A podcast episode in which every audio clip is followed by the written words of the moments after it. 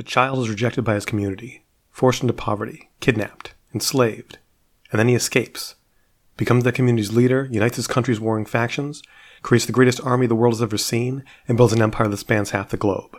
Which makes me wonder Why, why, why, why, why, why, why is this not a movie? Hello and welcome to Why Is This Not a Movie, the podcast where we look at a moment in history or a book or a story we can rip from the headlines and ask Hollywood why no one's ever put it onto the big screen. I'm Mike Vago, author and regular contributor to the AV Club, and just me this week as I want to talk about an era of history that's fascinated me for a long time. But first, a note on a future episode. When I started the podcast, one of the first ideas I had was to talk about Buckaroo Banzai against the World Crime League, the never produced sequel that was teased in the ending credits of the 1984 cult classic The Adventures of Buckaroo Banzai Across the Eighth Dimension. The original film stars Peter Weller as an unflappable test pilot, neurosurgeon, physicist, and rock musician who leads a band of scientist adventurers called the Hong Kong Cavaliers, although they're based in New Jersey, who also put out a comic book about their exploits. That's exactly what the movie feels like a comic book you picked up issue 47 of and are just thrown into a convoluted whirlwind adventure already in progress. It has aliens, rocket cars, long lost twins, possessions, memorable one liners, and John Lithgow and Christopher Lloyd having a scenery chewing contest as the villains. The ending credits announce a sequel, but the movie, which is a lot of fun but also kind of a scattershot mess, made only $6 million on a $17 million budget, so that sequel never happened. Except I still want that sequel to happen. Why is this not a movie? I had a pitch in the back of my head, which I was saving for a week when I couldn't wrangle a guest or was short on time to edit and had to put an episode together. I wanted to talk about building a new ensemble cast around Jeff Goldblum, who has a terrific supporting role in the original, and using some made up reverse aging science to replace Peter Weller with a younger actor. Weller, best known for Robocop, Naked Lunch, and the best episode of Fringe, is a national treasure, but at 73, maybe not somebody you want as a lead in your action adventure movie. And you can address the film's most problematic element. Buckaroo Banzai had the shallow affinity for Japanese culture a lot of 80s movies did, and Dr. Banzai himself supposed to be half Japanese, although Weller's decidedly not. But for a contemporary sequel, you can recast with a biracial actor and someone young enough to deliver a few more sequels if all goes well. I had the whole pitch figured out. I even knew what the watermelon was for. Except now I don't have to make up a sequel because in October, we're getting Buckaroo Banzai against the World Crime League. In book form. Earl Mac Rauch, novelist and screenwriter who created Banzai, and also scripted Scorsese's New York, New York, and horror movie A Stranger is Watching, and has written a few Banzai comics in the years since the film, finally managed to wrangle the convoluted rights issues surrounding Buckaroo Banzai, and has written World Crime League as a novel that comes out in hardcover on October 5th. So as soon as that comes out, I'll get to do my Buckaroo Banzai episode based on the book instead of my yearning for a sequel I never got to watch when I was a kid. So watch your local bookstores and this podcast in October for the Buckaroo Banzai content America's been craving. Now on to this week's story. There may not be a single individual who had a greater impact on world history than Genghis Khan, with apologies to your religious figure of choice. The popular conception of Khan and his Mongol armies is that of a brutal barbarian destroying everything in his path, but the truth's more complicated and more interesting than that. And the story of his rise to power has everything you want in a story a continent spanning epic with murder, betrayal, intrigue, sex, massive battles, inspiring successes, and tragic flaws. But before we get into Genghis Khan's story, let's talk a little bit about our perception of him versus the reality. And excuse me if I get into hardcore history territory for a few minutes, but this is one of history's greatest stories. And barring the inexcusably bad John Wayne movie The Conqueror, it's a story that hasn't gotten the big screen treatment it deserves. So let's talk about Genghis Khan, brutal barbarian. Did he kill lots of people? Absolutely. His armies probably killed a higher percentage of the world's population than anyone in history. Khan leveled entire cities and slaughtered their populations. The only real devil's advocate argument you can make is that in the 1200s, everyone else in the world was killing their neighbors too. Genghis was just better at it. Was he less brutal than contemporary Europeans who would execute men by hanging them until nearly dead, then castrating, disemboweling, and beheading them, then chopping their body into pieces and displaying those pieces around town for sightseers to gawk at? Of course, that's just the men. In the interest of public decency, women were merely burned at the stake. So, by 21st century standards, Khan committed countless atrocities. By 12th century standards, he wasn't that far out of line with the rest of the world. And of course, we're not nominating for a Nobel Prize. He can be a vicious killer and be a compelling character at the heart of our movie. I just thought the context was important. And there's more context. The Mongol Empire gave its enemies no shortage of reasons to be afraid, but for its citizens? At the same time Christians and Muslims were killing each other in the Crusades, the Mongol Empire had complete religious freedom. Nor was any culture or ethnicity looked down on, as the empire grew, became incredibly diverse, and remained a meritocracy. Genghis Khan realized early on his own people were remarkably good horsemen and fighters, but to manage an empire he needed experienced administrators from China, mathematicians and scientists from the Arab world.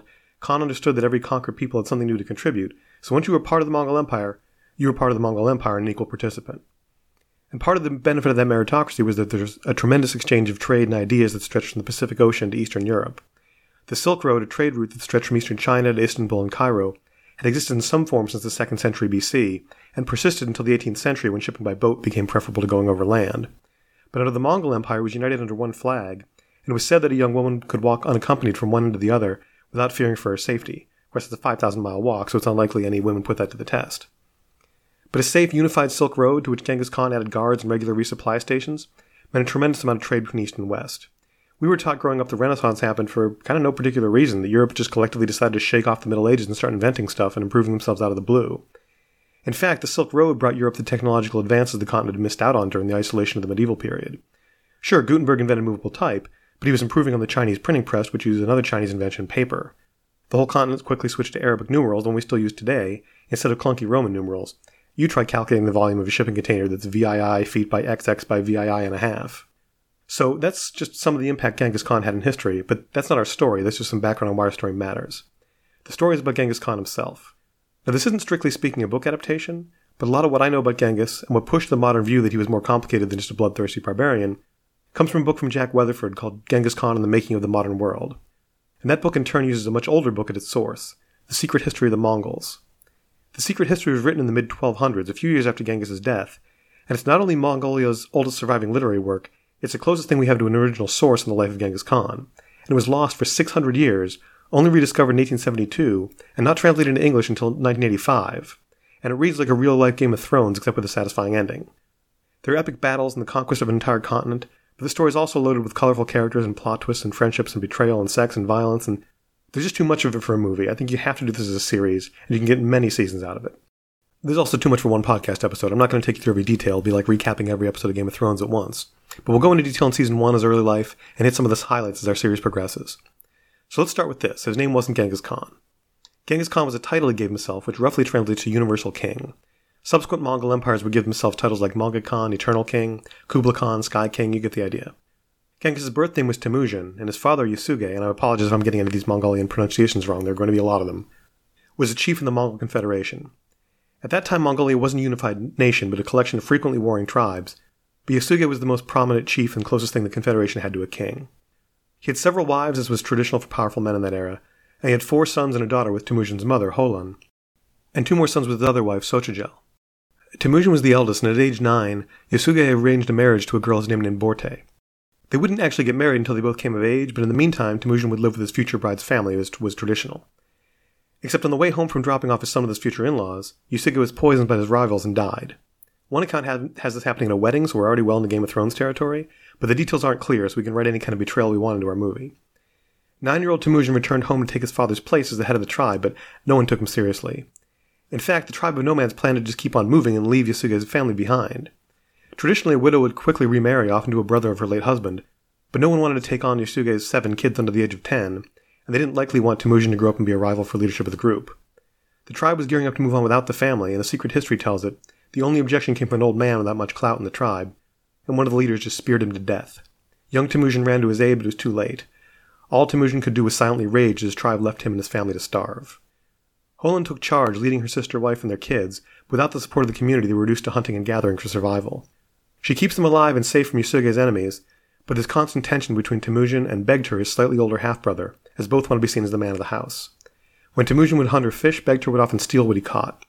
Temujin went to his mother to complain, but she took Begtur's side. The family drama escalated, and someone, either Begtur or Holan, introduced the idea that the two of them could end up married when he was old enough. Again, it was traditional for a widow to marry a relative of her husband's, and as the eldest son of one of his other wives, Begtur wasn't a blood relation to Holan, and exiled from the rest of the tribe, she wasn't likely to have any other suitors. The prospect of his bullying half brother marrying his mother and becoming head of the family was too much for Temujin. Still a child, he made the first of a lifetime of ruthless strikes against an enemy. He recruited his younger brother Kassar, who was the best shot in the family. The two of them crept through the tall grass, bows and arrows at the ready, as if they were stalking a deer. They surrounded Begtur, who was unarmed. He knew his number was up, but he didn't try to fight back, he didn't try to escape. He lectured them on family unity, reminding them that their real enemies were the tribe who abandoned them. Temujin was unmoved. Begtur sat cross-legged in the grass as his half-brothers came closer. Finally, he made a last request that his younger brother be spared. Temujin honored that request, but not until after he and Kassar shot their arrows into Begtur, one in the chest, one in the back, and left him to die. Holan was furious. Her angry rant at her murderous son is the longest passage in secret history, but Begtur's last words came true. The family did have worse enemies than each other. Killing a family member made Temujin a criminal in the eyes of their former tribe, and it gave them excuse to come back and hunt him down. The family fled into the mountains, but the tribe caught them and took Temujin prisoner. He was treated as a prisoner of war and strapped into a device called a kang. Similar to an ox yoke, it let him stand and walk, but immobilized his hands so he couldn't even feed himself. He was passed from family to family, each taking a turn guarding the prisoner. But some of these families were sympathetic. They themselves had been captives, now living as servants to the more powerful members of the tribe. So Temujin tried his best to befriend whoever he could and bided his time. And history doesn't record how much time. He may have been a prisoner for a few months, he may have been enslaved for several years, it's not clear. But he did escape. One night when the men were all getting drunk, he was left in the care of a boy probably not much older than him. Temujin seized the moment, swinging the kang around and hitting the boy in the head, knocking him out. Knowing he couldn't escape on foot, Temujin hid by a riverbank. The father of one of the servant families he'd befriended found him, and instead of sounding the alarm, hid him in his own home, broke open the kang, gave Temujin food and a horse, and helped him escape. In Weatherford's book, he points to this as a defining moment for the future Genghis Khan. The elite of the tribe abandoned his family the moment it was advantageous to them. But this family of servants who had no kinship to him risked their lives to help him. For the rest of his life, Temujin would mistrust elites and trust people based on their actions. The seeds of Genghis Khan's meritocracy were planted during Temujin's escape. The story picks up again when Temujin turned 16. Remarkably, his family had forgiven him, even begged for his mother and brother. Not only that, his intended bride, Borte, who he had only known briefly seven years earlier, was still waiting for him. Her family were still amenable to the marriage, even though Temujin was now an outcast. Traditionally, the bride's family would give a gift to the groom's father. Since his father was dead, Temujin asked an old ally of his father's, Ong Khan, to accept the gift in his stead. Doing so sealed an alliance between the two men, which restored Temujin's legitimacy within the tribe. He secured a marriage and his family's safety. Everything worked out in the end, and Temujin was content to be a simple nomad and take care of his extended family. Except, of course, that's not what happened.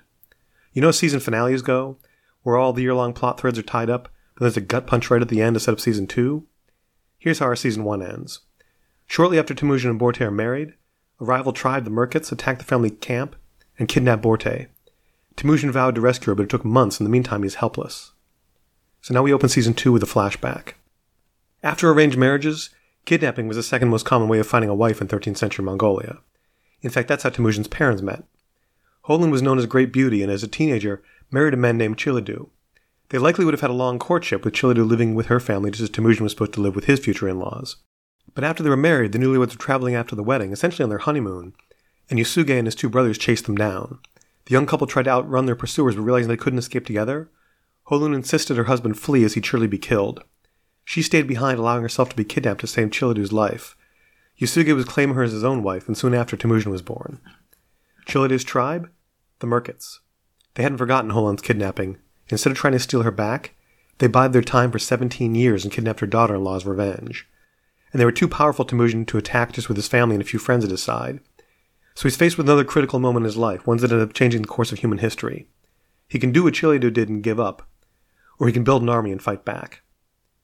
By all accounts, after Temujin's rough early life, all he wanted was to keep his family fed and live in peace apart from the squabbles of other Mongols. But Borte's kidnapping made him realize he would spend his whole life being pushed around by more powerful men unless he pushed back. He went to Ong Khan, his father figure. Luckily, Ong had an old grudge against the Merkits himself and he agreed to help. Then he went to Jamuka, a childhood friend who was essentially a blood brother. By this point, Jamuka had become a leader within the tribe and his followers agreed to fight as well. Now Temujin had a small army. They rode down the mountains and onto the steppes where the Merkits were camped out.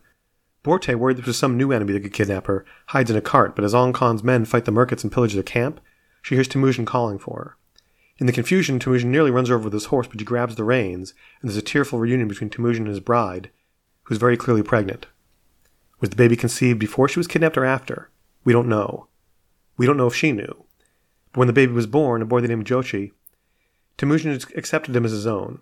Temujin and Borte would go on to have three more sons and six daughters, and his eldest, Jochi, should have been his heir. But as his paternity was always in question, his brothers refused to accept him as the great Khan's successor, although it didn't matter because he died before his father did. But we're getting ahead of ourselves. Temujin didn't just return from the raid on Merkits with his family intact. He returned with a reputation as a warrior. Any ideas he had of becoming a peaceful nomad were gone. He rode alongside Jamuka as his right-hand man. The two became close again, and Jamuka treated him like a brother.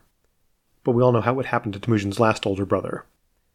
Once again, Temujin couldn't stand to be second fiddle. But this time, instead of letting things escalate to violence, he simply left. He and his family eventually snuck away from Jamuka's tribe, except this time instead of being an outcast, Temujin was a leader. Plenty of Jamuka's followers were with his charismatic younger lieutenant. Jamuka let them go, but he and Temujin became sworn rivals and spent years poaching or killing each other's followers, while each wanted to be the one to unite rival tribes under one Khan for the first time in generations. Finally, at age 27, Temujin made his play. He publicly gave himself the title Khan, not of all the Mongols, but of his own followers. There was a chance he wouldn't be taken seriously when fall on his face, but that didn't happen. The title gave him more legitimacy and more followers. But not as far as Jamuka was concerned. Jamuka was from an old aristocratic family, and he couldn't accept his former follower, once an enslaved outcast, as a leader, much less one who now outranked him. Jamuka rallied his followers and attacked. It was a small battle by our story standards, one or two hundred men on a side, but it's remarkable because something happened that won't happen often in this story. Temujin lost. And to make his point, Jamuka got brutal revenge on his rival's followers. He boiled captives alive. Dismembering a body was a strict taboo among the Mongols, but Jamuka cut the head off of one of Temujin's lieutenants and tied it to his horse's tail. A severed head bouncing off of a horse's ass over and over again was an unthinkable humiliation. Jamuka had won, but his cruelty horrified other Mongols, and he lost public support while Temujin's army regrouped, and he continued to gain followers and respect. This is probably the thrust of our season 3, the rivalry between these two men. But something else happens that has tremendous repercussions down the line. Temujin meets the Chinese. Even as leader of his own tribe, he was still subordinate to Ong Khan as mentor and would fight alongside him. And Ong asked Temujin to join him for one big score, a raid against the Tatars, who were a buffer state between the disorganized Mongol tribes of the steppes and the empire of the Song dynasty to the south. The Tatars were far wealthier than their Mongol neighbors because they were able to trade with the Chinese neighbors on the other side. Even their children dressed in silk and wore gold jewelry, unimaginable riches to someone like Temujin, who grew up in abject poverty and had spent his whole life living in a tent that got packed up and moved from place to place. The young Khan realized two things. As rich as the Tatars were, the Chinese were even richer. And things stayed that way because the Mongols were busy fighting each other over small potatoes. And they were fighting in an endless cycle. One tribe would raid another, the loser would lick their wounds, rebuild, and then come back for revenge. So Temujin broke the cycle. Now when he fought another tribe, he killed their leaders and absorbed the other members into his own group. But he did two important things. He took the executed leader's land, instead of keeping it for himself, divided it up among their former subjects. Imagine somebody buys the company you work for, fires your boss, gives you a big raise, puts you in charge of the company, now a subsidiary of Genghis Khan Enterprises LLC. That's a pretty good deal for you, and it put a lot of loyalty to Temujin from his new subjects. This was also the start of his meritocracy. Every time he absorbed another tribe, he killed the aristocratic elites but elevated the common folks. When he raided an enemy, instead of each individual soldier grabbing what they could, all the loot went to Temujin, and would, he would divide it up based on who he felt was deserving, and he gave widows and orphans the same share he gave soldiers. After every conquest, he would also find a child orphan from the battle and adopt them into his own family. The message was clear these new tribes weren't prisoners, they were part of the family now. Except not everyone was happy about Temujin's grow- growing family. Ong Khan, his mentor, was getting on in years, and Temujin proposed a marriage between Ong's daughter and Jochi, Temujin's oldest son. Despite their long alliance, Ong still saw himself as an aristocrat and Temujin as a wild upstart, and disapproved of the marriage. But he also began to see his young protege as a threat, one who would soon be too powerful to stop. So he planned his own red wedding. He sent a message to Temujin approving the marriage, and asked for a meeting in person. The young Khan rode with only a small group of men, when they were a day's ride away from Ong, word somehow got to him they were riding into a trap. Ong Khan had an army ready and waiting. Temujin ordered his men to scatter for their own safety, and he ran for his life back to his own territory with Ong's army in pursuit. Weatherford's book called What Happened Next the greatest trial and triumph of the future Genghis Khan's life. Exhausted, starving, with only 19 men still with him, Temujin made camp on the shore of Lake Baljuna. He toasted his men with muddy lake water, swearing never to forget their loyalties, the Mongolian equivalent to the St. Crispin's Day speech from Henry V, the moment when the young upstart crystallizes into the inspiring leader who would conquer half the world. In that moment, Ong Khan was triumphant, and Temujin's forces were scattered. But he was a brilliant strategist who had already built a disciplined and loyal army. He sent word across the steppe to his soldiers to quietly assemble the army, even some of Ong's men quietly switched sides. Rather than ride directly across the plains and be seen coming a mile away, Temujin took his army through a mountain pass he knew to be unguarded. Ong was having a feast celebrating his victory, assuming Temujin's army was scattered to the wind and the threat was neutralized. Instead, the army overran the feast, took Ong's army so completely by surprise in the chaos, most of his soldiers either ran away or defected to Temujin's side. Temujin only had one last fight to unite all the Mongols under his battle, against the largest remaining faction, the Naiman. And history gives us a perfect plot twist as his old enemy Jamuka, running short on allies, had joined up with the Naiman as the last hope to stop Temujin from ruling over all the Mongols, which he still had hopes of doing himself. So our season three ends with the biggest battle yet. Temujin had a bigger army than he's ever commanded, but the Naiman army is even bigger, so he beats them with strategy. He sent small groups of horse-mounted archers to take a few shots, maybe injure a few enemies, and then ride away to safety, so the enemy didn't know how many attackers there were in total or what the direction they would come from next. He then sent a small force in to deliberately lose, retreat, and then lead the pursuers into a trap of a larger army waiting. And after he wins the first skirmish, instead of pressing the advantage and doing more damage, he just sits and waits. The enemy is unnerved, not knowing what he's going to do next or when he's going to strike. But Temujin's army camps for the night. He has every unit light five campfires, so it looks like it's many times larger than it is. Overnight, Naiman's soldiers start to slip away and retreat, thinking they're facing an overwhelming force. And so many of them leave that by the next day, The ones who stay actually are facing an overwhelming force. Temujin wins. He now rules over all the Mongols and gives himself the title Genghis Khan. And then history gives us the perfect emotional beat for our season finale. Jamuka escapes the battle, spends a little time on the run, and then his own men turn on him and turn him over to Genghis. The secret history of the Mongols lays the scene out in detail and it's fantastic. Jamuka's men bring him before Temujin. Now, loyalty has always been of the utmost importance to Temujin. It's a theme throughout the whole story. So he has Jamuka's men executed for betraying their leader, and he forgives Jamuka. He makes a big speech about how they were once brothers and surely all the years they were fighting, that kinship still remained. Jamuka, for his part, acknowledges that Ong Khan was pitting the two of them against each other because he feared either one of them supplanting him. But Jamuka can't accept his rival's forgiveness. He says, What use is there in my becoming a companion to you? On the contrary, sworn brother, in the black night I would haunt your dreams, in the bright sky I would trouble your heart. I would be the louse in your collar, I would be the splinter in your door. He can't ask for forgiveness, and I get the sense he doesn't want to live in a world where his rival rules over the whole Mongol nation, and he's a failure. So he asks for death. His only request would be killed without bloodshed in the manner of aristocrats at that time, and that he be buried in a mountain so his spirit can watch over Genghis Khan as he rules his new empire. It's such a terrific final scene for villains, like Michael B. Jordan in Black Panther, except it really happened, at least, according to this ancient historical recounting of the scene. Now, we have several more scenes of the show ahead of us. I'm not going to go through them in quite so much detail. We've heard enough to get the idea of what the story is like. The later seasons of the stuff from the history books, he conquers his neighbors. He conquers their neighbors. He conquers their neighbors. He unites northern China, which at the time was ruled by several rival dynasties. He moves west and conquers Central Asia. He moves north and conquers Russia. There's no army on earth that can stop him. The border of his empire ended up being defined by terrain, not by enemy armies. His army was mounted on horseback, so when he reached somewhere horses couldn't easily go, the Himalayas, the Sea of Japan, the Saudi Desert, then he stopped his advance. The bare bones of the story get a little monotonous here. Genghis wins a battle. He wins another battle. He conquers more people. We're actually, we actually are tired of all this winning. But he changes as his empire grows. In some ways, he never changes. He becomes the most powerful man in the world, maybe the most powerful man in the history of the world, and at the end of his days, he lives in a tent like a nomad. Even as his power grows, he still hates aristocracy and decadence, lives the simple life of a nomad, just a nomad who happens to, large, to rule the largest empire in history. But as that empire grows, his tactics change. In his early foreign conquests, he used the same tactic he did with the rival Mongol tribes kill the leaders, share the wealth of the common folk, they're now part of the family. But as he went further west, he lost patience for that. His new motto became surrender or die. If you ran up the white flag, welcome to the family. If you didn't, well, here's where the br- brutal reputation of Genghis Khan comes from. He sometimes destroyed whole cities, and populations were either enslaved or put to death. The last campaign of his life was part of southwestern China called Western Jia. He expanded his empire westward to the Caspian Sea, then backtracked and moved south in the rest of China. History knows almost nothing about the people of Western Jia, because after Genghis Khan was done, there was nothing left. It wasn't genocide, strictly speaking, because most of the Jia population were integrated into the Mongol Empire. Wikipedia uses the word ethnocide. Their entire culture was wiped out and only a few fragments remain for historians to ponder. But that was his last campaign. And this is one of the only parts of the story we can't base directly on real life because not even the secret history of the Mongols records how he dies. Genghis Khan might have died in battle, he might have been wounded and killed by infection later. Six months earlier, he had been thrown from a horse, so he may have had lingering internal injuries from that. He may have simply got sick and died. This wasn't an Alexander the Great or Julius Caesar being cut down in their prime. Genghis was in his late 60s, maybe early 70s when he died, so it could have been natural causes, we don't know. And his death is further shrouded in mystery because his burial site was kept a secret. He'd asked to be buried without any markings or any signs, and his executors took that to the extreme, and this is one of my favorite parts of the story. Genghis was buried in a mountain called Burkhan Khaldun. It was a sacred spot since long before he was born, and throughout the story he often returns there to pray or escape or find peace between battles. So they buried Genghis Khan there, and they forbid anyone other than the royal family to come within a 10 mile radius of the mountain. And no one did ever. Trespassing was punishable by death, and entering the region of the Great Khan's burial site became a massive taboo in Mongolian society even long after the empire had collapsed.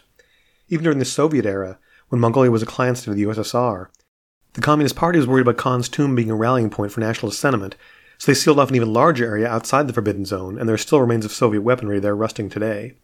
Only in the last 20 years have a handful of archaeologists been allowed to explore the area, and they're the only people to walk that land in the last 800 years. I don't think there's really a way to put that into a series, but I've never heard of anything like it in human history, so I had to tell that part of the story. But let's get back to our story and our series. A few seasons of conquest, and Genghis Khan had built an empire stretching from the Korean peninsula to the Caspian Sea. And now he was gone, and someone else had to take over. As Genghis got older, the family insisted that he settle the matter of succession while he was still alive. Jochi, the oldest, was the natural choice, but remember he was born shortly after his mother was kidnapped, and his paternity was in question. The second son, Chagatai, objected strongly, knowing that if he could get Jochi out of the consideration, he was next in line. But this just pissed off Genghis to the point where he passed over both of them for the third son, Ogadai, who was seen as more responsible than his brothers. Again, you have Genghis' love of meritocracy, and you also have a little bit of a Corleone family, with Chagatai as the hothead, Ogadai is the guy who calmly takes care of business. It's not really fair to compare Jochi to Fredo, he, he was a very effective general for his father, but he did have a softer touch and was known for showing mercy where other members of the family would have simply had their enemies killed. And there was a fourth brother, Tolui, but as the youngest, he was never seen as a contender for the throne. Genghis also divided his empire into parts before he died, so each of his children would get something to rule, hoping that would cut down on resentments between them when one of them took over as Khan. Ogadai, the heir to the throne, got the eastern part of the empire. Eventually, this would pass to one of Tolui's children, Kublai Khan, who would found the Yuan dynasty and turn that khanate into modern China. Chagatai was given the central part of the empire, stretching into what's now northern Iran. Jochi was given the northwestern part of the empire, which would become Russia. Poor Tolui got a small parcel of land in Mongolia, and that was it. And Genghis's daughters would rule Mongolia itself. While women's rights obviously had a long way to go in the 13th century, they did improve under Genghis Khan. Both his mother and first wife had been kidnapped and forced into marriage, so he banned that practice under severe penalty. Both these women were among his most trusted advisors throughout his life, and he raised his daughters to be leaders, same as his sons. While he was still alive, he put his daughter Alakai in charge of much of China, giving her the title the Princess Who Runs the State. When Temujin conquered the Oirats, the northernmost Mongol tribe, he married their chief to his daughter Chechekin. Then he took the groom into battle with him, left the bride behind to rule over the Oirats. But he left it to his sons to rule the empire after he was gone. So Ogadai takes over, and now we're in, let's say, season 6. Now, Ogadai isn't the military commander his father was, but he's also smart enough to know that. He leaves it to Genghis' generals to continue the conquering, while he sets out to turn the tri- giant tribal empire Genghis built into a real country. He builds a capital city, Karakoram. He builds a palace. He adopts Chinese-style bureaucracy to manage things. They'd be safe in assuming that with a rational, measured national bureaucrat in charge, the expansion of the empire would slow down. You'd be wrong, it speeds up. Genghis' greatest general, Subadai, was considered one of the greatest military leaders who ever lived. He helped Genghis conquer the largest empire the world had ever seen to that point. By the time Ogadai took over, Subadai was in his 60s, had one eye, and was too fat to ride a horse. But he still had a brilliant military mind, and he discovered something on his travels he now shared with the new Khan Europe. A decade earlier, when he was conquering Persia for Genghis Khan, Subadai made a sneak attack by going all the way around the Caspian Sea. It worked, but he was curious about what lay to the north. It was land unknown to the Mongols, and Genghis gave him the okay to take a force of 20,000 men to scout. What they discovered was the kingdom of Georgia, when the Mongols started to loot the kingdom, pale skinned men in metal armor rode out to meet them. Georgia had been in the middle of raising a large army for the Fifth Crusade. Subadai soundly defeated them and set up Georgia as a client state for the Mongol Empire. So now years have passed and he wants to go back for more. Europe was completely unknown to the Mongols, and for all they knew, it contained even greater riches than China had. Spoiler alert, it did not, it was the Dark Ages in Europe. Ogadai didn't entirely trust Subadai, as he'd been closer with Jochi and was still close with Jochi's family. And he had his eyes on the Sung dynasty in what's now southern China.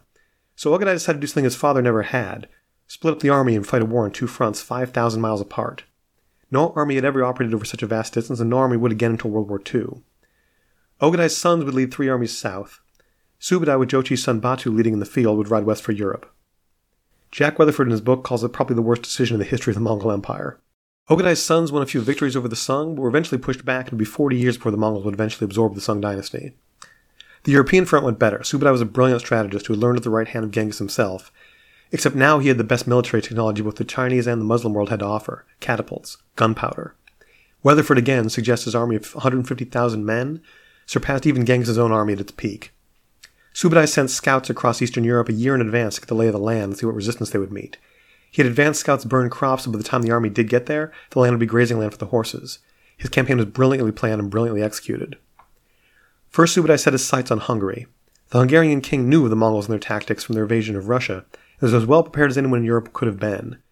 But the bulk of Europe was busy with the Crusades, so he was only able to enlist the help of his neighbor Poland. Subadai simply invaded Hungary and Poland at once. He not only defeated them both handily, he made it as far as Austria. Then he turned to Germany. At the time, Germany was a loose confederation of states, but after Hungary and Poland fell, they got their act together and united their forces as well as allies from France.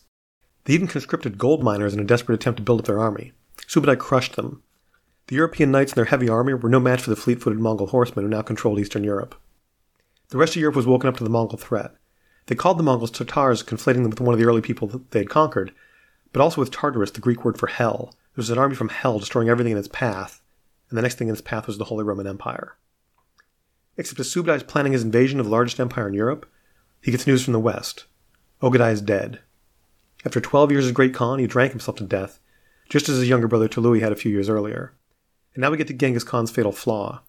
He raised his daughters to be smart, capable, independent leaders, and his sons grew to be drunken louts. and none of them outlived Ogadai. And his favorite son and natural successor died in the disastrous campaign against the Song. So the empire was without an emperor. Subadai wanted to continue his campaign in Europe, but every member of the royal family and his army agreed they had to return to the capital to settle the succession. It took five years, during which time Ogadai's widow, Turjine, ruled in his stead. She maneuvered her son Goyuk, Genghis' grandson, onto the throne. Wikipedia describes him as surprisingly capable, but after two years on the throne, he also died, and again it's not clear how. It may have been natural causes, he may have been killed in a brawl, he may have been poisoned.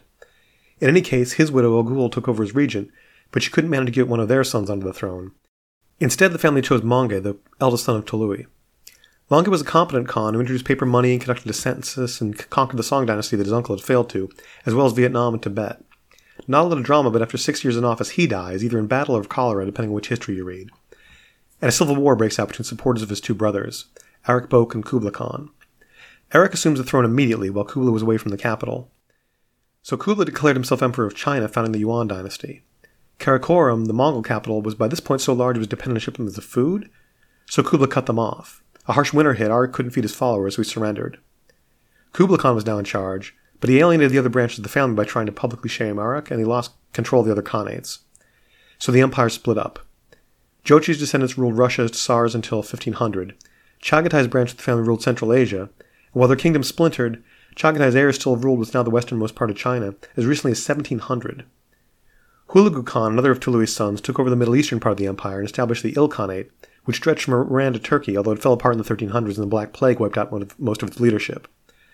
Kublai's Yuan dynasty gave way to the Ming dynasty a little more than a century later, but he had united China and largely stayed that way.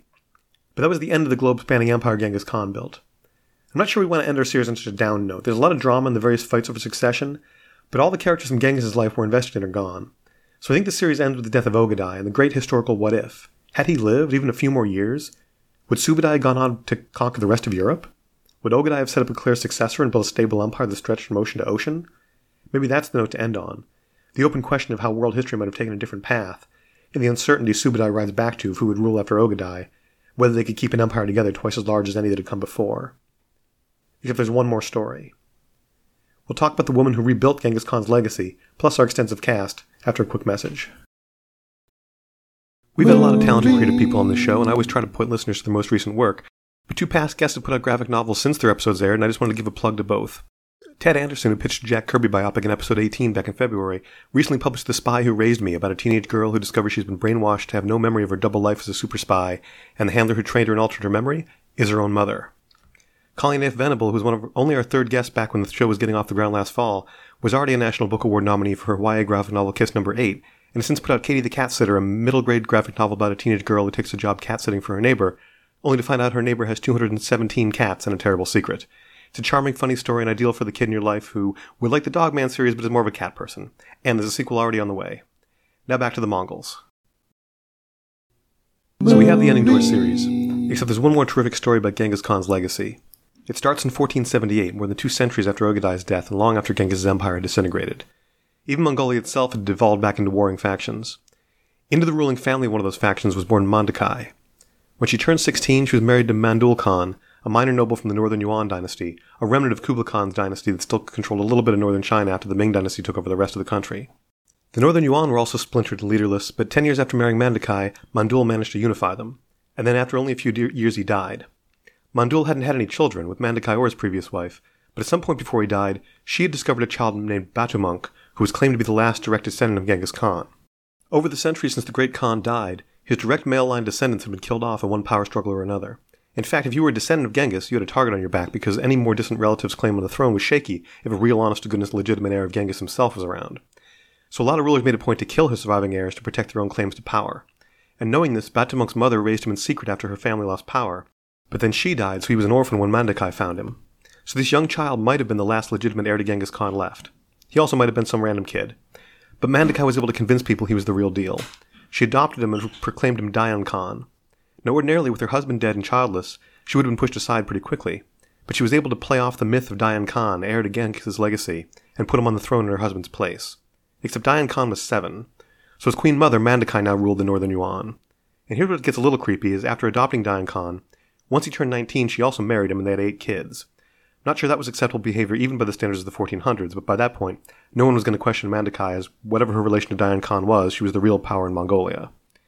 And just like Genghis before her, she set her sights on unifying all the Mongols. And she does so while fighting off the Ming Dynasty the whole time. And when I say fighting, I don't mean sending armies off to war in her son's name. I mean riding at the head of an army sword in hand. In fact, there's a story of her riding into battle while she's heavily pregnant. Her lieutenants try and stop her, and she gives this speech about how, if she wins this battle, her children will rule as kings, and even if she loses, she'd rather them not be born than live with the shame of her backing down from a fight. And then in the middle of the days long battle, she gives birth to twins and then goes back to fighting. She was a badass on a historic level. And the Chinese knew it because they were afraid enough of Mandakai once she did unite the Mongols, they built an entire section of the Great Wall just to keep her out. It's a great story, but where does the story fit into our Genghis Khan series? I don't know. Maybe we do six seasons in a movie and this is our movie. Maybe this is like the Game of Thrones prequel shows they kept teasing and never produced, where we do a series finale with the Mongols backing away from conquering Europe. The fans are still hungry for more, so we do a limited series of one season and then we walk away before they get sick of us. Or maybe it doesn't fit in at all, but it's a good story and it's my podcast and I like to tell stories. Which brings us to the question of which director should we want to tell this story. Now, if it's a long running TV series, there's not going to be one director. But a lot of prestige TV will bring in a big name director just to kick things off and sort of set the tone the way Jon Favreau did with Mandalorian or Martin Scorsese did with Boardwalk Empire. So the obvious first name on the list is Ang Lee, whose Crouching Tiger, Hidden Dragon is still the high watermark for historical action adventure epics, even 20 years after it came out. Uh, there's also Zhang Yimou, who did Hero and House of Flying Daggers, and The Great Wall, which was very, very dumb, but showed again he can carry off the kind of epic battle scenes we need here. And Chloe Zhao, whose Vistas of the American West would probably translate well to the Mongolian steppe. And of course, she's a Marvel director now, so she can also handle the epic scope and blockbuster feel that I think we want for our series. Another less known choice is Kim Ji Woon, a Korean director who did The Good, the Bad, the Weird, which was this tremendously entertaining Korean Western with these just bananas over the top action scenes. He also did in America, he did The Last Stand, that movie where Arnold Schwarzenegger is a small town sheriff who has to fend off an invasion of, I don't know, bad guys. So he does have a little bit of a track record in Hollywood. Mostly Good, Bad, Good, the Bad, the Weird was just so much fun and so full of weird idiosyncratic touches, and I've been waiting to see him do another movie like that. And I do think it makes sense for an Asian director to tell this story, but it also happens there's a lot of Asian directors who work include some combination of epic battle scenes and wide open wild spaces. Unless you want to bring John Ford back from the dead, there aren't too many current directors who specialize in that stuff. But there are also some veteran TV directors you can bring in for this sh- kind of show once we get going. I often mention Michelle MacLaren, who directed key episodes of Game of Thrones and Breaking Bad. Somebody deserves more work. Uh, there's also Ciaran Donnelly. He's worked on Vikings and the Tudors, so he's got the chops for bloodthirsty medieval battle scenes and backstabbing politics. So we've got some directors we can cycle through. Before we talk about actors, just a couple notes on casting. For one, this is an epic story that takes place over maybe 75 years, because Genghis Khan lived about 70. So there's going to be a lot of aging up and down of some of these actors to the point where I have some actors who are the same age playing like parent and child just because, you know, the parent starts off in their 20s and ends up in their 60s. So I just picked actors I thought fit the character the best, and we can leave it to the makeup department to age them appropriately for the, uh, you know, part of the story that they're in. The other thing is that most of these characters are Central Asian, and I don't know a ton of Central Asian actors, so it's a Pan Asian cast. And this would really have to be an all hands on deck effort from Asian American actors because there's just so many characters in the story but we're just going to focus on some of the key figures. And we have to start with Genghis Khan. My first choice there is Steven Yeun, who's coming off a Best Actor nomination for Minari, and had been on The Walking Dead for many years, so he can handle some of the action stuff. He can do a long running series. But mostly, you just need somebody with the dramatic chops to play Genghis Khan as a complicated figure, as somebody who can be incredibly violent and ruthless and brutal, but still have that character be somebody you sympathize with and want to see take over the world. I think Simu Liu could also work. He's about to blow up as the star of Shang-Chi, and he's a former stuntman, which would be a big plus for these battle scenes. But I just think we've seen more from Yeun as a dramatic actor.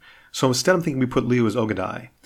And again, you know, the aging doesn't really make sense. Uh, Liu is only five years younger than Yeun, and he'd, he'd be playing his son. But by that point in the story where Ogadai becomes important, then Genghis is, you know, in his 60s. So Liu plays Ogadai when he's an adult and takes over the empire, and, you know, maybe a younger actor plays him as a child which is something you also have to do for Temujin because there's a lot of his childhood in this series. So for nine-year-old Temujin, who meets young Borte and then rushes back when his father dies, I like nine-year-old Alan S. Kim, Yeun's co-star from Minari, who was so good in that movie last year. If you listen to our Snubby Awards episode, where they thought he deserved a Best Supporting Actor. And for teenage Temujin, I've Ian Chen from Fresh Off the Boat and Shazam. We've mostly seen lighter comedic stuff from him, but frankly, there weren't a ton of teenage Asian actors to choose from. All the young actors I could think of ended up being like in their 20s and sort of aged past this point. But I like what I've seen of Chen, and I'd love to see him rise to the occasion as the angry young man who kills his brother. And this might seem like stunt casting, but I have Forrest Wheeler, who plays Chen's brother on Fresh Off the Boat, as Begtar, the half brother Temujin kills, jeopardizing the family. We know they can play brothers, and again, I didn't have anybody the age range that I liked better. Now, the other key family is Holan, Temujin's mother. I mentioned earlier that Crouching Tiger, Hidden Dragon is still the high watermark for historical action adventure, and a big part of the reason that was Zhang Ziyi, who at maybe 20 was a winning ingenue, a compelling dramatic actress, and a remarkable stunt performer all in the same film. And yet is still somebody we haven't seen enough of in this country. She, after Crouching Tiger, she did a couple more Hollywood films, Memoirs of a Geisha, and then she went back to China and she's been working steadily there. And just in recent years, she's come back to Hollywood. She was in the Cloverfield Paradox and Godzilla King of the Monsters, so I think we can lure her back for our series. But I think you also need a younger actor for the flashback when Holan's a teenage bride who's kidnapped by Genghis' father. I thought about Lana Condor, who carried the To All the Boys I've Loved Before movies, but hasn't gotten a lot of work outside of that. But I settled on Lyrica Okano from Runaways, who's just done a little bit more dramatic stuff and looks enough like a young Zhang Ziyi to play the same character. Although speaking of romantic comedy leads, uh, for Yasuge, Genghis' father, I had Henry Golding, who's usually just very handsome and charming, and I'd kind of love to see him do a heel turn as a guy who meets his wife by kidnapping her. And for Genghis' wife, Borte, I like Sonoya Mizuno from Devs, who just has this very quiet intensity, which I think you want for somebody who, at different points in the story, is either helpless or the most trusted advisor of the most powerful person in the world. And she's about the same age as Yeun, and she's just great in what I've seen her in so far, and would love to see her get more work. For Ong uh, mentor, who eventually turns on him, I had Song Kang Ho from Parasite, uh, mostly because he was just great in that, and I would love to see him in more stuff. And he's old enough that he could be the you know elder mentor to Steven Yeun. And then there's a small but crucial role of Jamuka, Temujin's rival. This needs to be somebody who can make a big impression with, you know, a handful of scenes and really carry a lot of emotional heft. So I'm going with John Cho, who I considered for Temujin himself, but he's almost 50 and maybe a little bit too old to age down to like young Temujin before he's Genghis Khan. I mean, even though he hasn't shown his age at all, uh, I just wanted somebody, you know, a little bit younger. But you also, of course, you want John Cho in your movie, and Jamuka seems like the perfect spot for somebody who can bring a lot of emotional heft in a you know handful of small scenes. For Subadai, the great general, he he is kind of in the story as a younger man because he's Genghis Khan's right hand for a lot of this, a lot of his conquest of the world. But the main part where he comes into the story is when he's older and trying to keep the conquest going under Ogadai. So I was thinking Chow Yun Fat to go back to Crouching Tiger again, who is now in his sixties, and I think could sell the hell out of this role as like a world weary veteran who is a little bit too old to you know do all the fighting he used to do in his prime, but still has this brilliant mind and just wants to keep things going and keep, you know, keep conquering the world. And another possibility there's Jackie Chan, who's about the same age and has also he's aged out of the like just otherworldly stunt work that he used to do and has been trying to do more serious roles and this seems like a good place you could stick him in a serious role. And also just like who doesn't love Jackie Chan? It would be a nice victory lap to have him you know as the elder statesman in the, in this series. And then if you are going to do Mandakai I'm going to go to, back to Parasite again for Park So Dam, who was so good in that, and so good at just changing her persona from you know one moment to the next based on the situation, which I know is what actors do, but she just did it especially well in that role.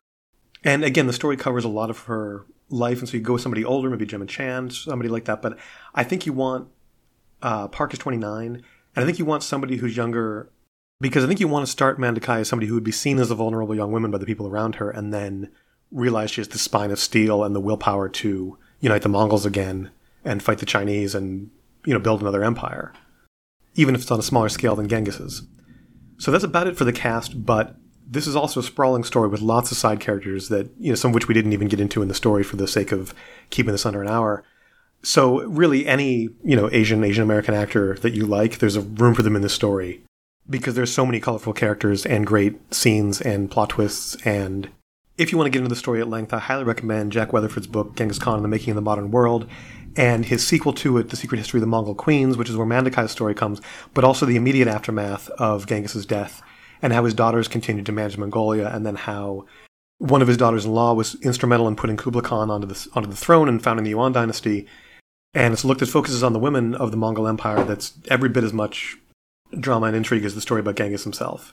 So that's our, I guess that's our movie, that's our series. If you have any thoughts on Genghis Khan or ideas for other movies that need to get made, hit us up on Twitter at YMovie. You can find my column Wiki Wormhole in the AV Club every Sunday, and you can read student journalism, hear college radio, and listen to other lesser podcasts on our parent website, subjectmedia.org. Stay safe out there, get your shot, keep yourself sane. We'll be back next time on.